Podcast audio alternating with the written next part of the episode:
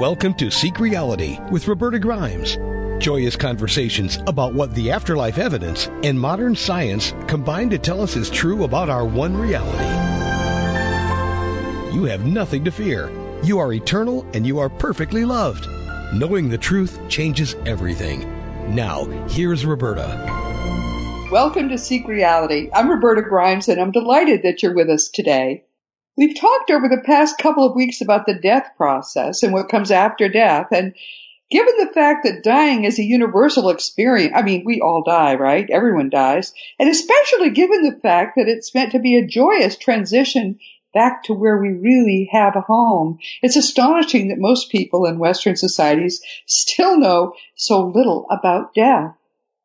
And the Luddite attitude of main, modern mainstream science is a big part of the problem. In spite of all the evidence that life continues, there is literally nothing after death in the minds of scientists. And that makes Westerners want to hide death away, why they whitewash it, make it all about physical death, undertakers viewing a prettied up dead body, and then after that they tell us there's nothing. But as we said last week, the period right after death is actually the most fun you ever have had in your life, I swear. And it turns out that people on the cusp of dying seem to know that. Contrary to what so many people expect, as we approach our death, even if it's an accidental death, generally a peace comes over us. So now that we've looked freshly at death and the afterlife, you know, let's, let's explore that moment that comes between life and death. Deborah Diamond, PhD, she's got a fancy title, is a former Wall Street money manager, a Johns Hopkins University professor, and regular CNBC commentator who left a high profile life to pursue a life of spiritual purpose. She had an unconventional transformational experience in 2008. We're going to hear about that that helped her to develop unconventional powers as a psychic medium, medical intuitive, and healer. Now she offers psychic mediumship and mental intuitive readings, medical rather intuitive readings, and energy healing and consultations. And she has written two books. Life After Near Death, miraculous stories of healing and transformation in the extraordinary lives of people with newfound powers, and the one we're going to talk about today. It's called Diary of a Death Doula. 25 lessons the dying teach us about the afterlife I have to tell you, I had never heard of a death doula until I read this book, but I don't now. I think everybody ought to have one. What a wonderful, wonderful thing to be able to do for other people and a fascinating thing, I think, for the person who is doing it. Welcome, Deborah. I'm delighted to have you here today.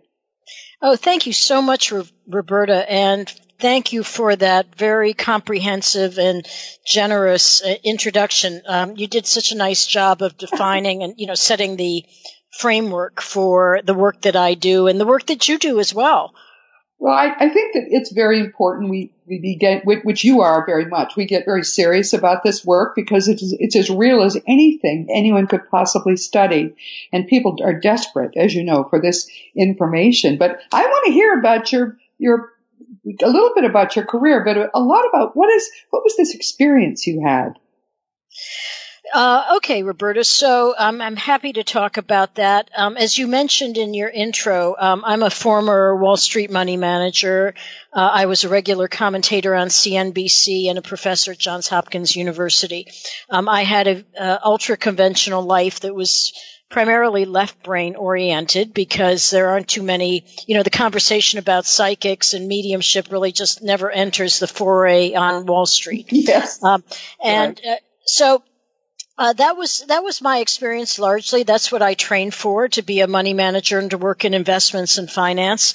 Um, however, when I worked in that business, and I did it for a long time, um, I always sort of knew things. Um, you know, in other words, we would get uh, as um, large stacks, these big stacks of mail two or three times a day, and it would be a pile of prospectuses and annual reports and um, 10Ks and, you know, all research reports, and we were expected to read all of it, of course.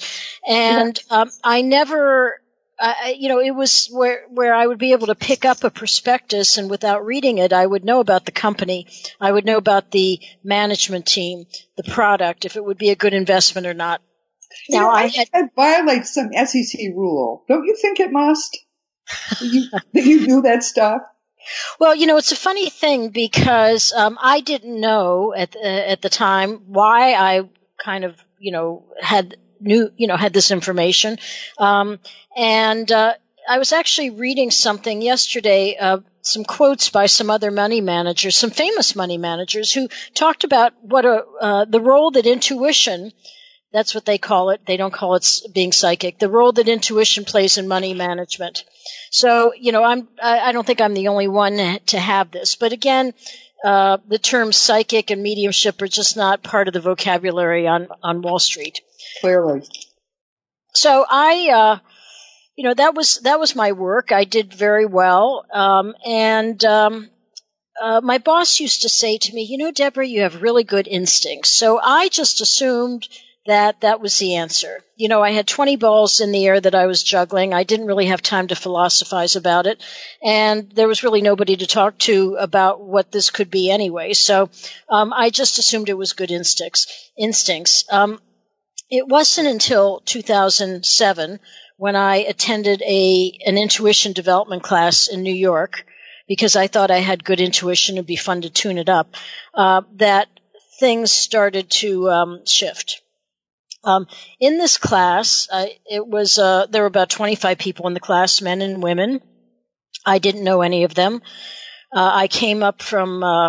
I don't live in New York. I live in Maryland, so I came up from Maryland for this weekend class, and uh, it lasted from sat- it was Saturday and Sunday. And uh, Saturday morning we did a few exercises, and I was getting everything.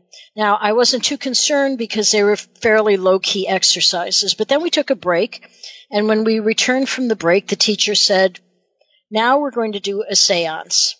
And you can imagine, right? Exactly. I mean, right. It, you know, how would you like to have that sprung on you? You know, so uh, I was not, you know, that was not something that I at all wanted to do. I was very leery of it. I was frankly afraid of doing something like that. But then I thought, well, it was Saturday morning and the class went through Sunday afternoon, so let's just do this one you know, one seance and then we'll exercise and then we'll go on to the next exercise. And I figured nothing's going to happen anyway. So the teacher said, I'm going to put you all in a meditative state and then bring you out of the meditation. And if you see anyone, you let me know. I'll tell you what to do. So I thought, well, that doesn't pertain to me. I'm not going to see anyone. So I meditated and then she brought us out of the meditation and, you know, by the way, nothing extraordinary happened in the meditation uh, for me, but she brought us out of the meditation and she said, Does anyone see anything? And I looked around the room and everyone was staring at each other and I raised my hand and the teacher said, Yes, Deborah, what do you see? And I said, I see about 50 people. Now, these are people who had passed.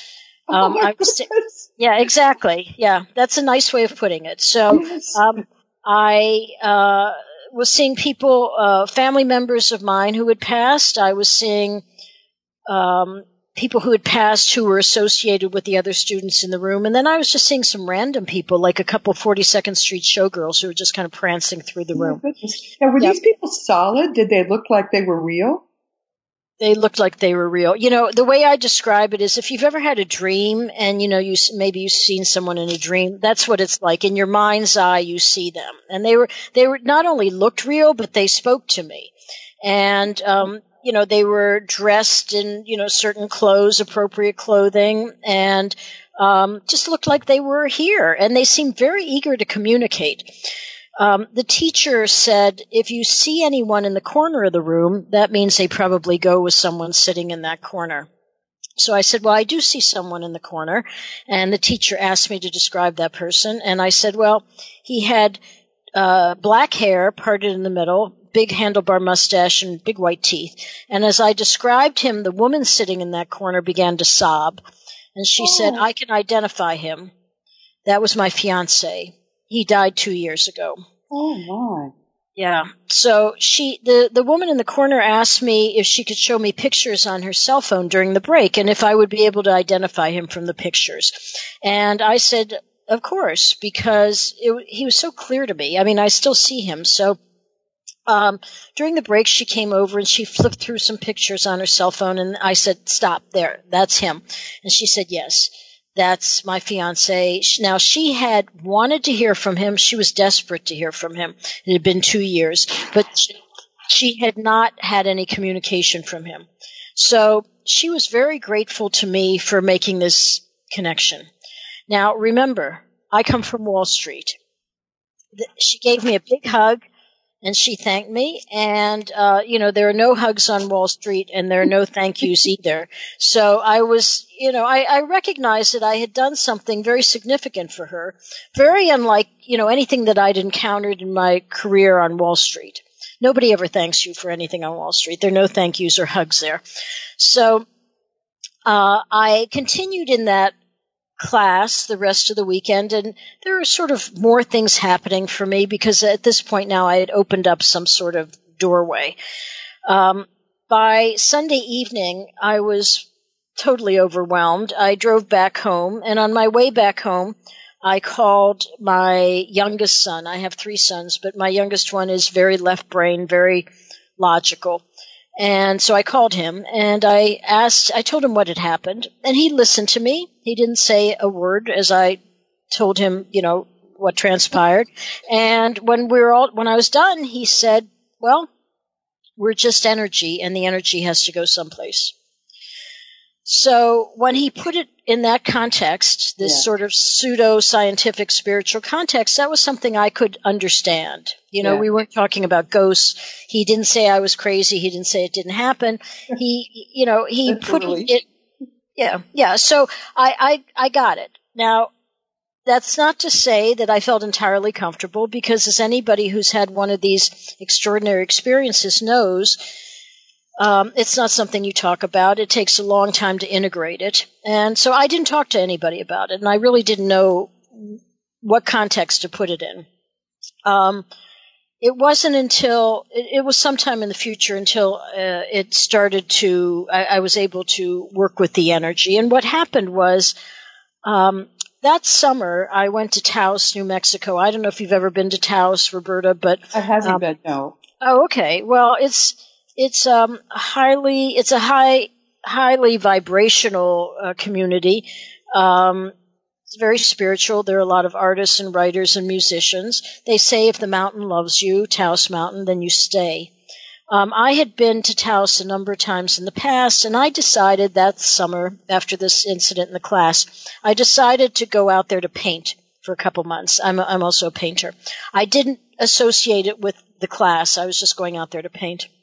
I rented a place for two months and I happily painted for two months. At the end of the two months, I said, well, I'm not going back. I didn't know why I wasn't going back. I just knew I wasn't going back east.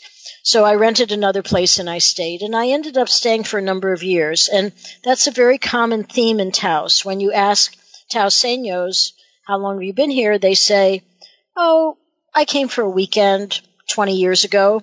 Yeah. So yeah. So, I think there are ley lines through there. I think that that's one reason it's so spiritual. And I don't understand ley lines, L-E-Y, ley lines, right, but apparently they're, they are very much, um, a foci of, of spiritual activity.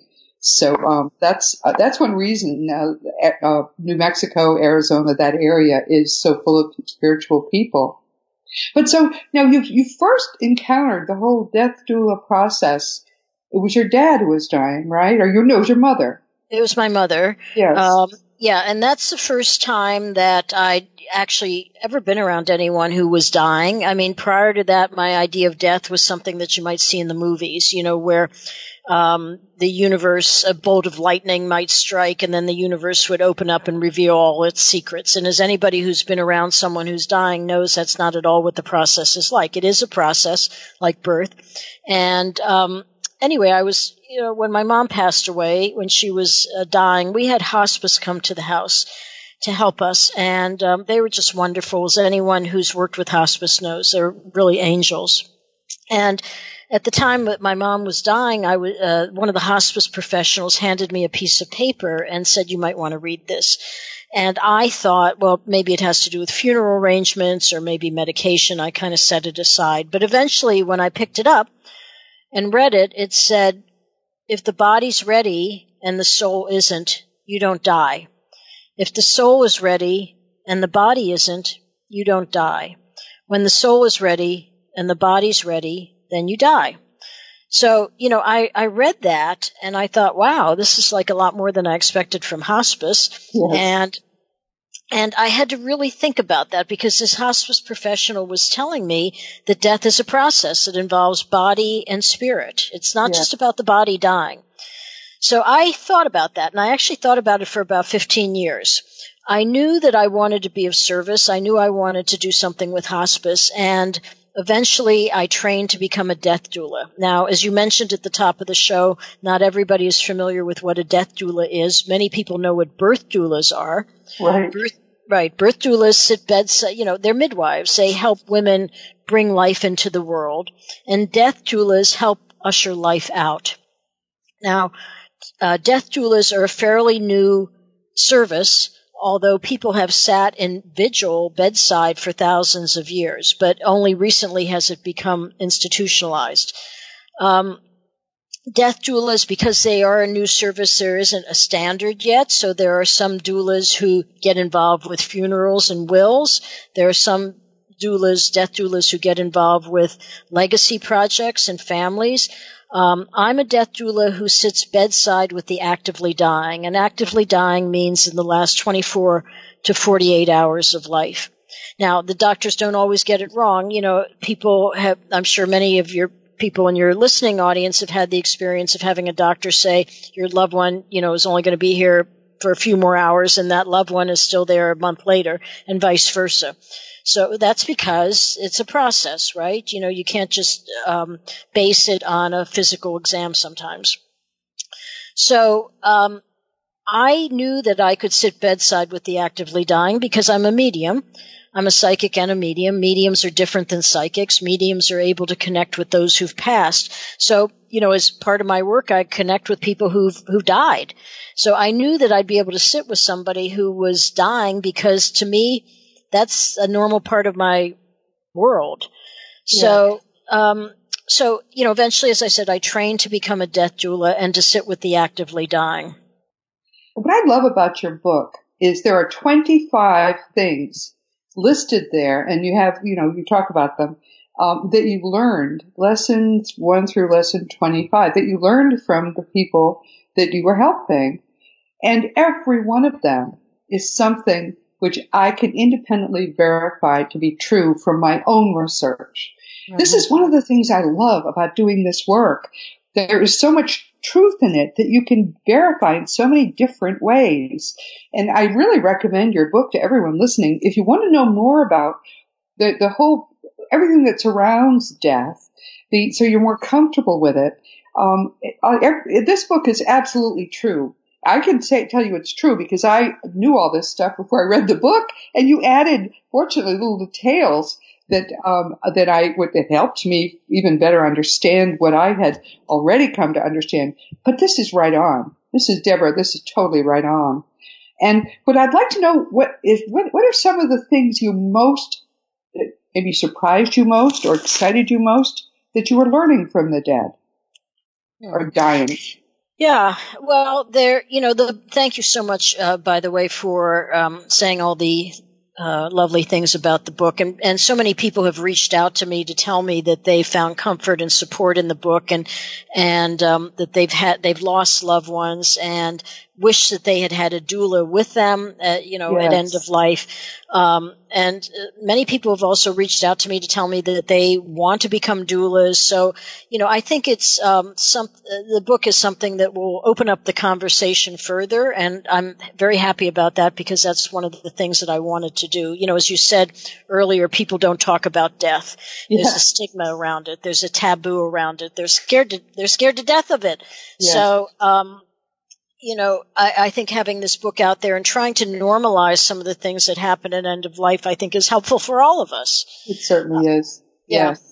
So in terms of some of the lessons, you know, there are there are many. Some of them are quite uh, normal, and you know, some of them deal with um, families, you know, of hospice patients because families need support too, um, and some of them deal with uh, you know, the metaphysical.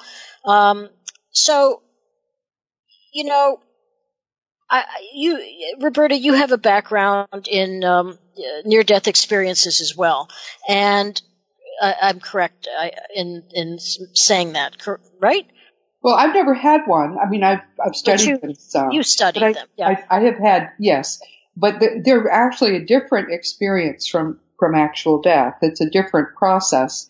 Um, a near death experience can lead to death if people choose to, uh, you know, not come back. But mostly people come back and the dead tell us it's always a one way trip. So the people you were helping were going, you, this is going to be their, their, their trip back home. Um, and that is something which I think it is very helpful for people to understand because most people die and they go home. And um, it's if, if you're going to sit, if someone is going to sit at the side of bedside of a loved one, it's so good to have some of the the, the insights that that you share. Um, some of them fascinate me though. You said lesson nine, living well is at the sacred center of life and death. Can you talk about that? Sure, I'd be happy to. I just want to I I just want to say one thing about near death experiences, which is why I brought the topic up.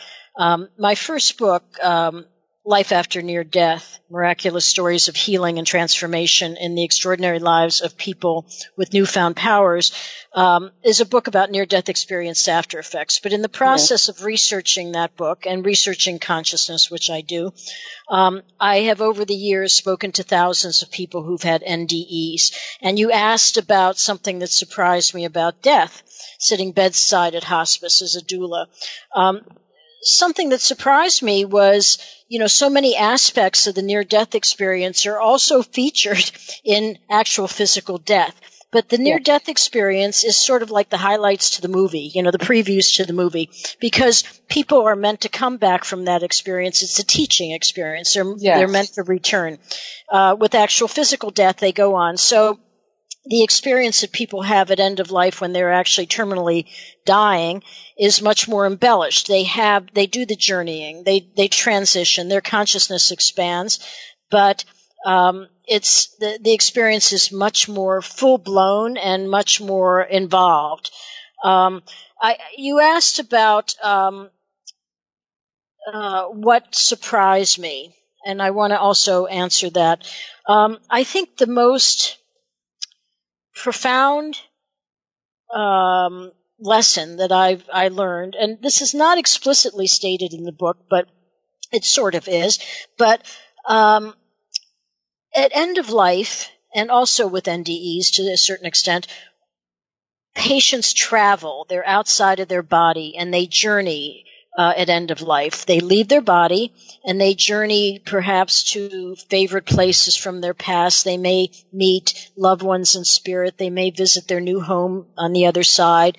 They're, out of body and they journey. Now, um, as they continue to journey, their consciousness expands as their physical body declines until at, at the point of uh, terminal physical death, their physical body is no longer of any use, but their consciousness has fully bloomed. Now, I spoke with a friend of mine who's a hospice um, chaplain in New Mexico, and uh, she asked me. She asked me about what were the most salient points in the book, and I mentioned this to her, and she said, "You know, now she she sees patients." on the front end of hospice, you know, patients who are just coming into hospice and they're responsive. They may talk to each other. They may uh, listen to music. They may do crossword puzzles.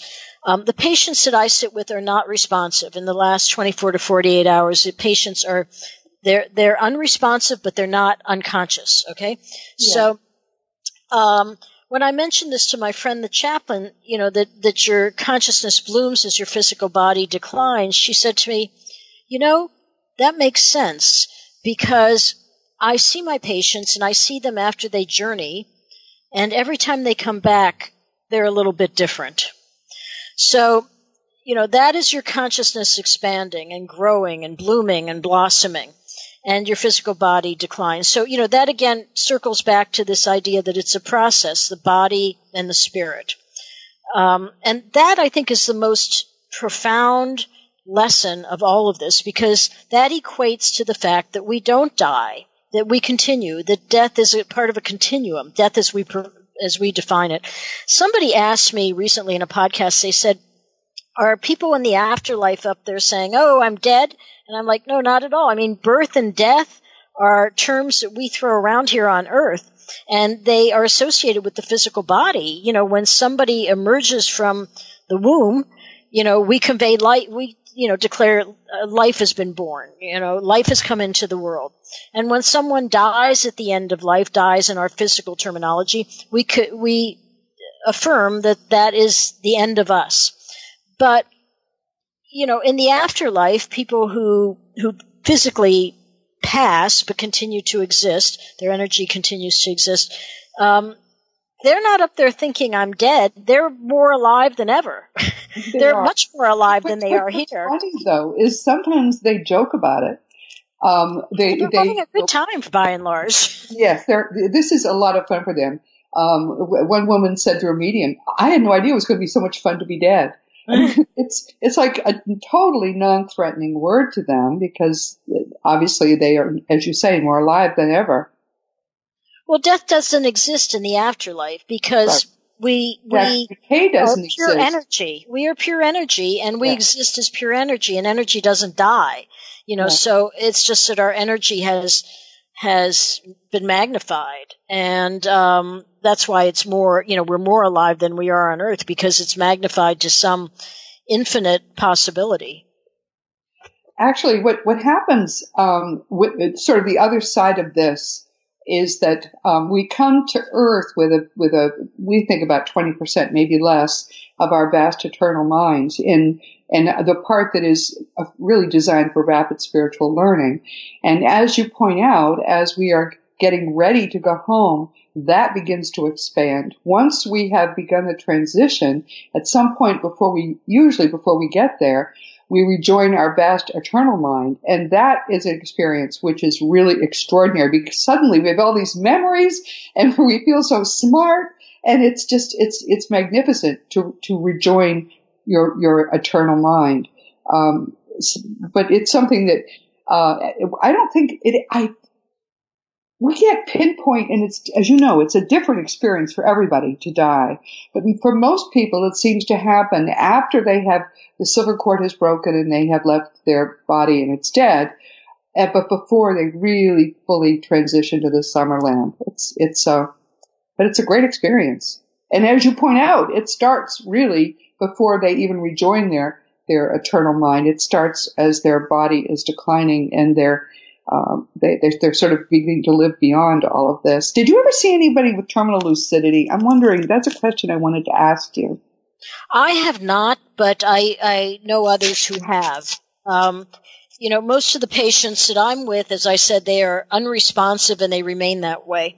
Yeah. Um, eh, but um, I know, you know, I know a number of cases where the uh, patient in the last moments of life has uh, opened their eyes and you know said something in some cases something quite profound yes um, I yeah. was talking to a woman who was telling me that she was sitting bedside with her mother at hospice and she and her mother used to talk a lot about, you know, is there anything more after death? And her mother kept seeing someone at the foot of her bed and the mother was saying to her daughter, you know, I keep seeing this lady at the foot of my bed, but I have no idea who she is, but she keeps appearing. This was somebody in spirit. Yes. And, and the daughter said, well, you know, mom, you do so much genealogy work. It's probably somebody, you know, family member that you just never met. But anyway, uh, as it got very near the end, her mother was uh, um, unresponsive, and then she opened up her eyes and she said to her daughter, "There's more. This, wait, there's more." And then she died. so um, you never got to hear what the more was. well, you can only imagine. yes, yes. But um, you know there are there are those cases of terminal lucidity, but again, you know I haven't seen them. Now, one thing that happens with me is not all death doulas have patients who uh, expire on them. But for some reason, I've I've had a number of them who who do, and I sometimes wonder if that's because I, you know, sort of am, am in that world, and maybe I provide a level of comfort to let them know that it's okay. You know, Yes. I don't really know the answer for that, but Well, Um, I, I think I can provide a bit of an answer. You probably are a, are, are a comfort. You're probably, um, you seem to be a kind, safe person to be with. Um, it's a well-known phenomenon that people who are dying would much prefer to die alone. Um, they certainly don't want their loved ones nearby because uh, that it's a time of danger. They can be distracted from continuing their journey and they can end up earthbound. But they'll wait, they'll wait and wait and wait until there, there's a minute when nobody's there. But if they honor you with with not needing to wait till you're gone too, I think that's really a beautiful thing. That says something wonderful about you. Yeah, thank you. Well, you know, you're correct in that, um, you know, there's so many stories you hear about families sitting in vigil, you know, for days and weeks, Yes. and somebody's always there in case mom goes, and then and then they get up to get a cup of coffee, Yes, and and that's when they leave. You know, I mean, Yes. death can be a very private moment. it, it seems to be. Yes. Yeah, yes. and I think you know it also confirms that our senses are much more intact at end of life than uh, medical doctors, you know, in the healthcare system gives us, you know, reason to believe. Um, I think the the dying can register presences in rooms. I think they can register time. I think they can register. Um, they hear things. I mean, I think most of their senses are intact. Yes. Um, although in the, you know, for instance, in our training, we were told that hearing is the last sense to go, but I'm, I'm not sure about that because they, they seem to be able to register time and other things as well. Um, so, you know, that, that, what you're referring to though, of, you know, people deciding to leave when everybody leaves the room, that's common. There are also people who want to have everybody around them. You know, they wait till everybody's there or they wait till that last person arrives.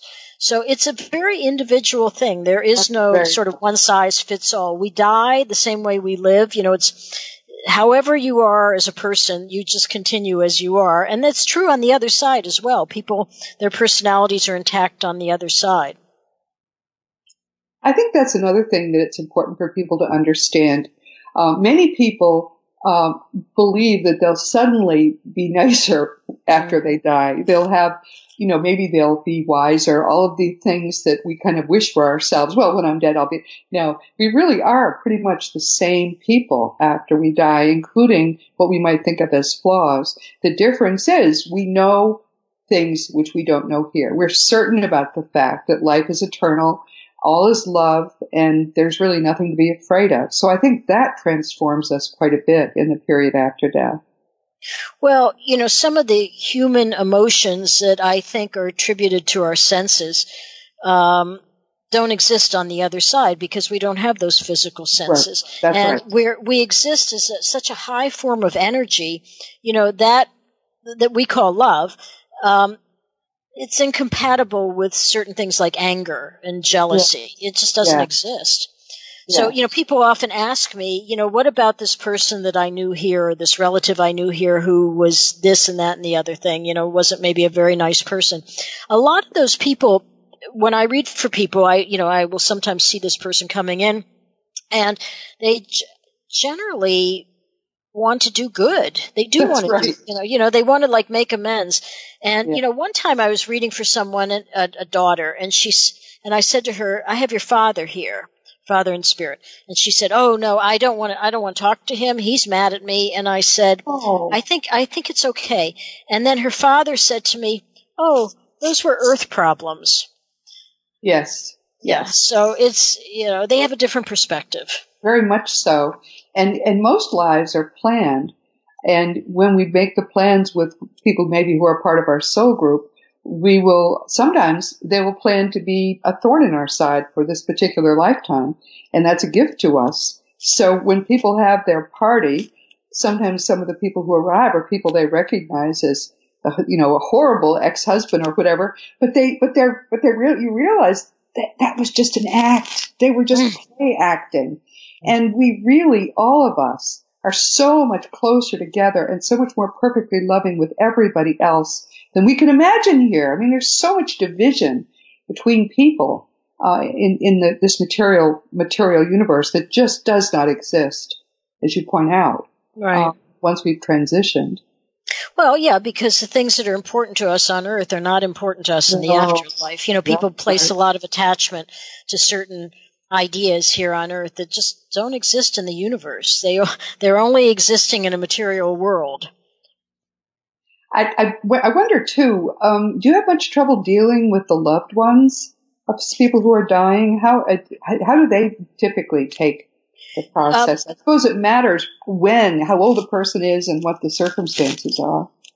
Well, I think no matter when death occurs, most people aren't prepared for it. Um, you know, many people have never been around anyone who's dying, so they don't know how to act. Many people have never stepped foot in hospice, so they really don't know how, what they're supposed to do there. I mean, I've had friends and family members come into the rooms and say, "What am I supposed to do?" You know, should oh, they they just don't know what to do. They're very uncomfortable. They're uncomfortable around death. They're they don't know what to say. They don't know how to act. Um, I don't see that many family members and friends generally because for for a couple reasons. One is sometimes they just don't come. Once somebody's admitted to hospice, people, are, uh, relatives and loved ones are sometimes frightened, uh, or they want to remember mom as she used to be. So and they, they come? Sometimes they, they don't come. Oh my word! How, do, how yes. does the person dying take the fact that nobody wants to be there? Um, I don't know. I don't have the answer to that, but I, I feel like at the stage where I'm sitting with these patients, they are out of their body for you know a, great deal of the time, and they're you know they're they're having a lovely time. So you so, don't care. I'm so glad those boring people didn't come. Now I'm all well, with these people who are also, dead, which I love. Yeah, yeah. Also, I mean, people will sometimes say to me, you know, when uh, they have a reading with me, they're like, "Oh, I feel so guilty because I didn't go visit mom in hospice. And I'm like, you know, mom was out of her body. And when you're out of body, you could see everything. So mom saw that you were at home crying or mom saw that you felt you didn't know what to do. I mean, and mom understands. So, um, you know, there's just so much more to it than just putting it all on this, you know, body that lo- lying in a bed that looks like one's home. Um, but yeah, sometimes they don't come and, and then sometimes they come, but again, they don't know what to say. And then other times they come and when they come to the room, that's oftentimes when I will leave, you know, unless they want to talk. Sometimes they want to talk. Sometimes they just want to have somebody to unbur- unburden themselves to, or they might just want to talk about their loved one. And I think sometimes that, that has to do with the fact that they want others to understand that mom used to be this kind of person. Mom was a yes. very active person. And, yes. you know, they want us to see mom as she was, not just, you know, somebody lying in a, in a bed, a hospital bed. So it's it's complicated, but I think that by having these conversations about death and end of life, you know, it will make people, it will help people to understand this is a, you know, this is natural. It's part of life. Um, you know, up until 100 years ago, 150 years ago, death was part of life. People died at home, surrounded by their loved ones. But today, I don't know about you, but you know, for most people, their loved ones are not down the street. They don't live in their neighborhood anymore. Yeah. So uh, oftentimes people are taken to hospice or to the hospital, and it can be a clinical kind of antiseptic setting that's you know medical, and that is you know can be kind of scary. Plus, death is considered a failure, you know, by the medical by establishment. Doctors. Oh yes. Yeah. Yes. Yeah. So it's complex. I mean, the spirit, the soul has been taken away from death. You know? What a, that's an absolutely profound thing to say. That's right. I mean, what, the important things about the death process, important in an eternal sense, are ignored by the people that we most trust to help us with our lives and with the things that happen in our lives. So people like you who are basically trying to put the, the balance back, as you put it, the soul back into the death process are really doing a wonderful service for the people and helping people die with more awareness of what a beautiful moment this really is for them. What an they're they're going to the best place they've ever been, and it's going to be more fun than they can imagine. And there you are helping them to to make that transition smoothly. What a wonderful thing! Are more people becoming doulas? They are. It's something that's growing very rapidly. Um, there are training programs for doulas. Some of them are online, and some of them are physical training programs where you can go for a weekend in a particular location. Um, it's it's growing rapidly because I, you know, I think that baby boomers are reshaping, redefining death. You know, every time baby boomers get involved in something, they have to redo it just to their liking. Right. We mess everything up, honestly. right. Okay. Well, I like to think that we're making it better, but yeah. Good. Well, Yeah.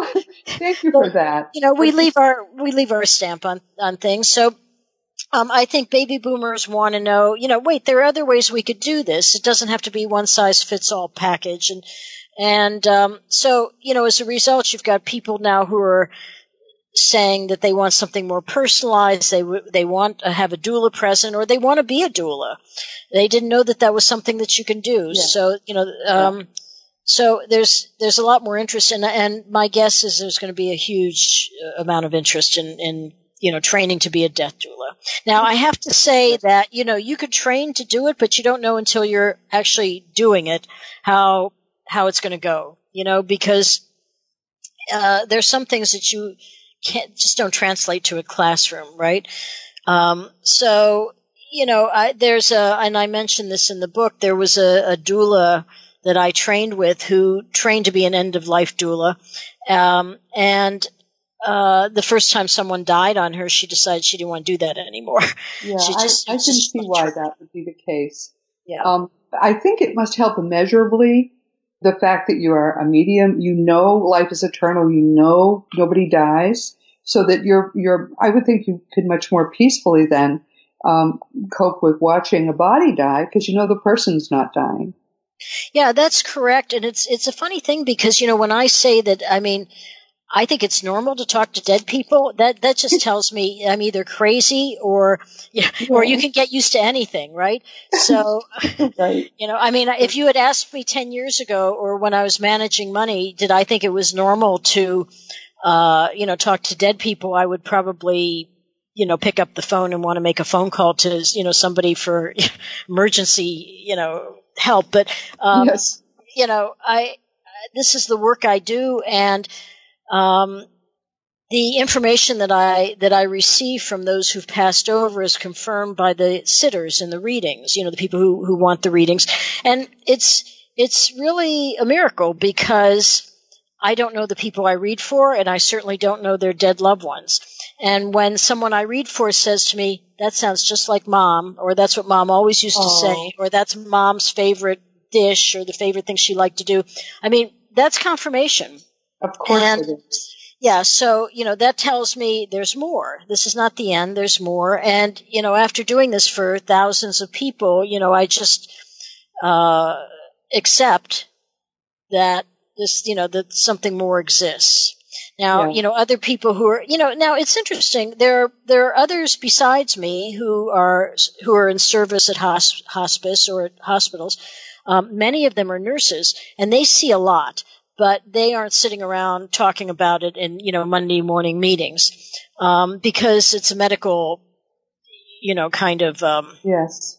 yeah, uh, establishment. But um, but they see a lot. I read for a lot of hospice nurses, and the first thing that I see, I don't know that they're hospice nurses, but when they come to me for a reading, the first thing I see are souls all around their crown chakras, just lots of souls. And um, I'll say to them, "Are you a hospice nurse?" And um, I've only gotten it wrong once. Um, I said it to someone, and she said, "No, I'm a geriatrician." So I was Oh. like, "Well, that's the same thing." Right. Yeah, kind Right. of. Right. Right. It's the same thing. But um, they have these souls who are with them, people who they cared for at end of life, who were so grateful for them for the care that they and love that they provided. That these souls are still somewhat, you know, hanging out with them. Um, so, but the you know these nurses nurses care for patients in a different way than doctors do. They spend time with them in a different way than doctors do, and they care for them in a different way, and they have very different experiences than doctors do. So we're coming toward the end of our time, believe it or not. It goes so quickly. Um, can tell us what you what, what do you want people to take away from learning these things? What what do you think is most important for us all to understand? I think there's, you know, there's a couple points, Roberta. One is that we continue to exist. Um, the second is that it's so important to have these conversations about death and end of life when we can. Um, I think many people think, ah, I'll, I'll do that next week Yes, or next month or next list. year. Right. Right. And then they don't do it. And Right. I've seen, you know, in hospice, uh, so many people who didn't want to be in hospice or wanted to die at home or had other wishes, but they never talked about them or they never wrote right. them down. So it's really important to have these conversations. It's important to have them with your loved ones. It's important to have your wishes, make your wishes known because if you don't, you know, things aren't going to go the way you wanted them to. So, I mean, so there's, there's two things that I would leave your listeners with. One is, you know, very basic about just communication, and the other is metaphysical that we continue to exist. So, you know, don't think of death as the end, just think of it as a continuation. Yes, beautifully said. All right, Thank that's you. wonderful. Um, I, I do recommend people read this book because there's a lot of information in it that really isn't available from, from any other book that I've ever read. I mean, I've spent 50 years gathering this stuff and she's put it in all, all in one book. I didn't need to bother Deborah because you put it right in your book. Um, uh, her website is deborahdiamond.psychic.com. And uh, wait, excuse me, it's deborahdiamondpsychic.com. Oh, uh, there's a dot. I have a dot between the diamond and the psychic. There's no, that that's that's this? my email. That's my email. So the the the website is deborahdiamondpsychic.com and my all email, all one word, and then my email is diamond.deborah at gmail.com. Okay. Sounds yeah, perfect. and people can contact me through my website or by email for readings. I read by Skype, FaceTime, and Zoom. I read long distance. Um, so that's you know the best way though is to contact me through my website. Perfect. All right. Well, and this will be in the materials, everyone, so you don't have to write it down. If you're in your car, stay. Don't write anything down. Eyes on the road. This has been lovely. Thank you, Deborah. And my pleasure, Roberta. Thank you. And the, meanwhile, everyone, this has been Seek Reality with Roberta Grimes. I'm glad you could be with us today. This is important information. Please never forget that you are a powerful, eternal being. You never began and you never will end. And when you really get what that means, it's going to change everything in your life for the better. Next week, our guest, here for the eighth time, I'm amazed, will be the irrepressible Sandra Champlain. You probably know her story by now. She was so afraid of death that she taught herself or she learned how to be a medium and how to do electronic communication, all kinds of things just so she could convince herself. Once she did convince herself that life is eternal, she wrote her wonderful book, We Don't Die, A Skeptic's Discovery of Life After Death. And she began her popular podcast, which is We Don't Die Radio. And over the past year, she's been doing many conferences. I don't know how she finds the energy that include physical medium Scott Milligan from England and leading electronic communications researcher Sonia Rinaldi from Brazil. So please don't miss our conversation, Sandra's and mine. I mean, she to me is an extraordinary, she's my, I see her, think of her as my successor in doing afterlife work. I, I need, I need one and she's perfect. Of course, this week we've been talking with Deborah Diamond. She had a, this extraordinary awakening when she discovered she was really a medium and then she began to devote herself to helping other people. Um, one of the things she did was to become a death doula, someone who just who helps people transition. And she's the author of Life After Near Death: Miraculous Stories of Healing. This is a long one, and transformation in the extraordinary lives of people with newfound powers. And that's an important fact, the fact that when people do have near death experiences and other extraordinary experiences, it transforms their ability to do a lot of things. Um, the book we've been talking about today is Diary of a Death Doula 25 Lessons the Dying Teach Us About the Afterlife. I, I love this book. I recommend that you read it. Now, as you know, my nonfiction books are Liberating Jesus, My Thomas, The Fun of Dying, The Fun of Staying in Touch, The Fun of Growing Forever, The Fun of Living Together. In February of 2020, it will be also The Fun of Loving Jesus, Embracing the Christianity that Jesus taught. Um, I also have children's books too, and uh, all my adult books are available on Amazon.com, through bookstores, and uh, also, of course, as audiobooks. If you want to talk about anything with me, uh, just send me an email through the contact block on robertagrimes.com. I answer all my emails. Right now, I think I'm at four days and counting uh, with getting back to the people who've written more complicated ones, but I do the best I can, and it's very important to me that you get the answers that you need. Past episodes of Seek Reality are available on webtalkradio.net, Real Revolution Radio, and a bunch of other places, including all the wonderful wonderful stations in the Dream Vision 7 radio family.